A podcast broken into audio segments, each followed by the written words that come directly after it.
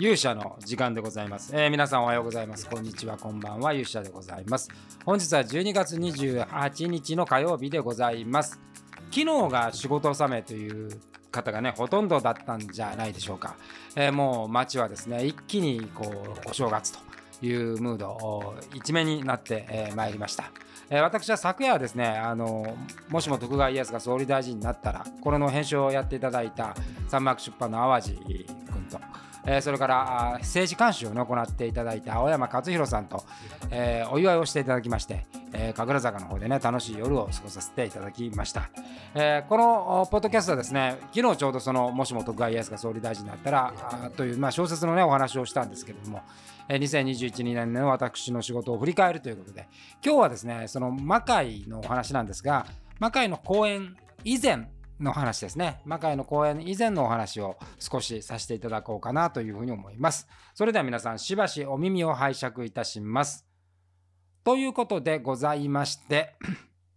魔界は今年ですね、10月の21日、えー、中野ゼロ小ホールでですね、復活公演を行うことができました。来年2月4日ね、来年からはもうある程度期間を置きながらもですね、えー、通常公演に戻していこうという形になったんですが、その10月21日まではですね、公演をお休みしてまして、えー、その前の公演が2020年の8月でございましたのでね、1年以上、魔界の公演というものは行っておりませんでした。えー、で、その代わりにですね、映像ということを行ってまして、2020年の11月からね、え360度魔界ということで、え360度あのの GoPro を使ったね、えー、撮影で、いわゆる VR 映像を撮るっていうことをやっていました。まあ、これはあのリアルに、あのロケ地に行ってですね、えー、そこでこうバトルをやって、えー、まあ、見に行った人がこう GoPro つけてもらう、GoPro じゃない、えーと、VR のね、ヘッドセットつけてもらうと、まさにその場にいてるような、そういう雰囲気で、えー、魔界を味わっていただくと。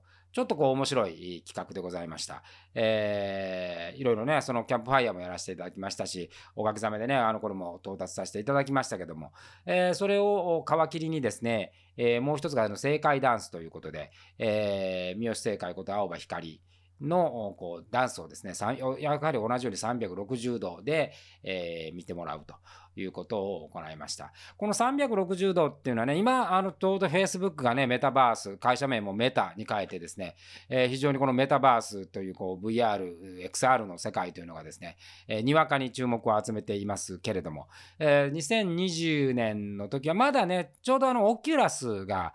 出てきて、えー、ちょっとそのこう VR のヘッドセットとかゲームっていうものがね、えー、ちょっと注目されたっていう時期でもありましたんで、まあ、ちょうどいいタイミングだということでね。で、GoPro も多分6万切りぐらいで360度、えー、4K が撮れる。まあ、あのフルで言ったら 5K かなが撮れるというものがありましたんでね、えー、これを取り入れてやっていこうと。まあ、これはあの GoPro なんでこう置いてですね、あとはもう本当に360度ですから、もう本当舞台と一緒で演者がこう演技をするという、えー、世界になって、その中にこう、まさに没入感のようにね、えー、視聴者の人に見ていただくという、まあ、こういう企画でございました。えー、で、2021年に入ってもですね、まあ、コンスタントにこの撮影をして、まあ、その中でこう久しぶりに会うメンバー、例えば、えー、10月のね、公演の主役だったアッシュことみおりちゃんも、これ3月かな？3月ぐらいの時に、えー、参加してもらって、まあ、そこでこう「魔界次出てよね」みたいな話をしたこともありました。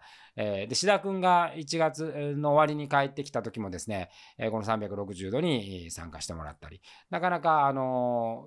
ー、企画としてね面白いこれはまあ今ちょっとお休みになってるんですけれどもまたあの復活させたいなというふうに考えてはおる次第で、えー、ございます。で、まあ、ここの形で映像という形でね、魔界をこう続けると。まあ、なかなかその舞台だとね、もう合計20名とか、少なくても20名、まあ、今回2月の魔界なんかはやっぱり50名近いメンバーを一堂に会することができるんですけども、まあ、360度の場合はさすがにですね、そういうこう大人数できませんので、まあ、人数がまあ4、5名っていう形になるんですけど、まあ、ここで、え、中心的にやってもらったのが青葉光、それから滝谷月の2人だったので、まあ、これが今も魔界でね、あの滝谷はアクションの方、え、青葉はまあダンス、ダンスメンバー増えましたから、え、という振り付けみたいなことができたので、まあ、この360度という企画がなければですね、えー、なかなかこんなにスムーズにいかなかったのではないかというふうに思いますから、これは非常にまずいい点だったなということでもあります。で、この映像にこう切ったあたりでですね、えー、まあこれも2020年にスタートしたんですけど、イザナギという、アメリカにいるね、志田君といろいろこう話をしていた時にですね、えー、志田君がまあ演技の演技を全然錆びついちゃうんで、まあ、映像みたいなもんでもいいんですが何年かできませんかねという話からですね、えー、じゃあこうあの映像撮ってみようと。いうことで、えー、石田君はフロリダで、まあ、iPhone なんかで撮ってもらってで我々はあの我々で、えー、ここちら東京で撮った2つの映像をですね合成するように合成というかまあストーリーがつながるようにしてですね、えー、一つの作品にするとこの企画ね結構面白かったですよ。でフルあの吉田君の方は英語でねえー、やってもらって最初は志田君一人でしたけどもあのゲストで向こうのね AEW のレスラーの女性の方も出てもらったりしたんですが、まあ、その後そのコロナの体制がねあのアメリカは早くワクチンが進んで、えー、規制が緩和されたので AW が、まあ、あの通常の動きになってしまったんでなかなかその撮影をね志田君側ができなくなってしまいまして現在これもお休み中っていうことなんですけれどもこの経験もやっぱり非常に大きかった。360度はねやはり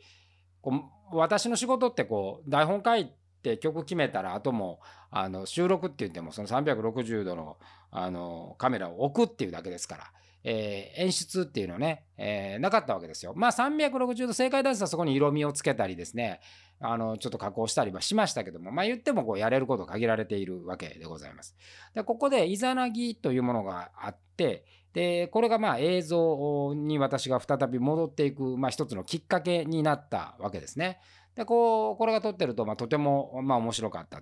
というようなことがありましてで、まあ、アメリカのファンにもこうちょっと喜んでもらったりしてあなんかちょっとハリウッド映画やってるみたいだなみたいなでその辺りからあの結構その加工とか、えー、その映像の処理みたいなことをこういう普通の動画の中でやるっていうことをやりまして、まあ、これが私を映像に戻していく一つの流れになったということで、えー、ございます。でそうやってるうちにですねまあイザナギはどうしてもその志田君のスケジュールとこう噛み合わせながらやらなきゃいけないんでじゃあ東京の方でもですねまあ、我々ができることあるんじゃないかというようなところで始まったのが Go On でございます。えー、こちらも昨年のね、もうあの今年か今年の早いうちにま企画をして、もともとアキラさんとタルさんで何かこう作りたいなというこうイメージがすごくあったので、この2人がセットでっていう、最初に考えたら結構ハードボールドな感じだったんですけども、えー、そこではなくてもうちょっとコミカルでありながらちょっと昔のこう1970年代とか80年代初期ぐらいのですね匂いの感じさせるドラマを作れたらなというふうに思いましてでこれが「ゴーン」という作品でまあ今9話までいってるんですけれどもこちらはね、えっと、来年の2月終わ2月の末終わってから、えっと、収録しようかなというふうに思っています。でこれがあったことでまあそこをこの「ゴーン」やるっていう流れの中でやっぱ機材が進化ねあの一昨日お話しましたけどこう種類のそれこそ、えー、一眼レフを私が持つようなそのきっかけになっていくような出来事がこのゴーンから始まっていくという形ですね。でゴーンはやっぱり映像作品でその過去に私六門株式会社六門線とかねあのドラマでいうと佐藤健のデビュー作だった「プリンセス・プリンセス D」とか、まあ、ドラマを撮っていましたので映画も撮ってましたしまあなんかそんな感じがあ自分の中ではまたこうふつふつと蘇ってくるきっかけになったということでございますね。でやっぱこれがあったから結局演出ということとか脚本とか、あのそういうことの錆びつきがなかったというような感じですね。まあ、実際こう出てじゃあビジネス的にどうなんだって言って360度も、えー、まあイザナギもゴーンもまあ基本的にはですね無料のコンテンツなんで、えー、持ち出しにしか過ぎないんですけれどまあそれでもですねやる意味はめちゃくちゃあったなというふうに、えー、私自身は感じております。でやっぱクリエイティブなことってあの作り続けるとかやり続けるって結構大事なことだなというふうに思ってましてこれもう本当にぴったり何にもやらなかったら多分魔界の復活もなかったでしょうし、えー、違う方向にもっと進んだんではないかなと思いますけれども結局その360度なりイザナギなりご音なりっていうこう映像の中でもですね魔界の面々とクリエイティブしていく。でまたこれが映像というクリエイティブになっていったからこそ変化があって例えば正解ダンスっていうのは1年間通してこうまあ、やっていく。まあ、まあ、今ちょっとお休みしてますけどね。えー、最初からこの360度で撮ってて、そこからジンバルバージョン撮って、で、楽曲もですね、その、まあ、既存の、まあ、YouTube でやるんで、まあ、既存のカバーをやろうっていうことで、えー、既存の曲ですね。まあ、私がこう、選曲をした曲をガンガンこう、振り付けをやってもらうと。まあ、多分、月にですね、えー、やっぱ5、6本やってましたから、あの、そこでこう、青葉の体力とかねクリエイティブなこととかあの振り付けをつけていくスピードとかイメージする力がですねやっぱり一気にこうついていったんじゃないかな体つきなんかもやっぱ1年間でめちゃくちゃ変わりましたしね。あの原則的にこう割とハードな楽曲、えー、と今まで彼女がやってたバレエのようにねこうゆったりとしたあの本当に表現が自由にできるものではなくてですね、えー、ヘビーメタルとかあオルタナティブとかあの今のこうアメリカの激しい音楽をですね中心にやりましたもので、えー、だいぶ大変だったと思うんですけどまあそれが結局こう壁を打ち破っていくものになったんじゃないかなと。で、こう、魔界が復活した時にですね、えー、ダンスの領域がすごい増えて、えーまあ、前回でもやっぱり6曲ぐらい踊ってますからその踊る時にはやっぱ振り付けつけなきゃいけないわけでね、えー、そういう振り付けをつけるスピード感覚っていうのもこの時期についたような気がいたします。まあ、映像というのはですねこうやっていくとこう後で見返せるっていうところがあるので、まあ、これ結構大きいなというふうに感じています。で細かいお芝居を、まあ、要求される、まあ、舞台はねどうしてもこう魔界なんかこうアクションがあるんで全部マイク仕込むわけにはいきませんから、えー、地声でやってもらわなきゃいけないんで割と大行な感じでやれやるように、まあ、指示はしているわけでございますけれども。あの実際の映像のお芝居ってね、えー、と本当にこう動きがそんなに激しくないので、えー、すごい細かい演技っていうのをね要求しますから、これも能力を伸ばす一つの原因になったのではないかなというふうに感じております。で2021年はこうカズサというその後ね、えっと、映像の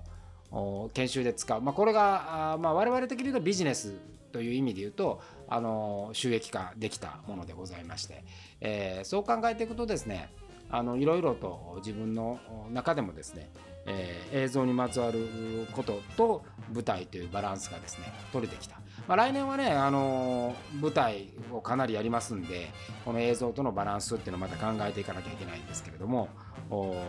違う形でね皆さんに楽しんでいただける機会ができるんじゃないかなというふうに、えー、改めて考えております。えー、ということで、まあ、2021年魔界の公演以外ということではねそういう映像の進化がありましたと。いうことを皆さんにお伝えをいたしました。えー、今日が28日なんでね一応30日まで、えー、31日はちょっとお休みしようかなと思ってます。30日まで、えー、なんとかポッドキャストは毎日ちゃんと更新しようと思いますので、えー、ぜひ皆さんに聞いていただければというふうに思います。ということで本日の勇者の時間はこの辺りにしたいと思います。それでは皆さんまた次回お会いしましょう。さようなら。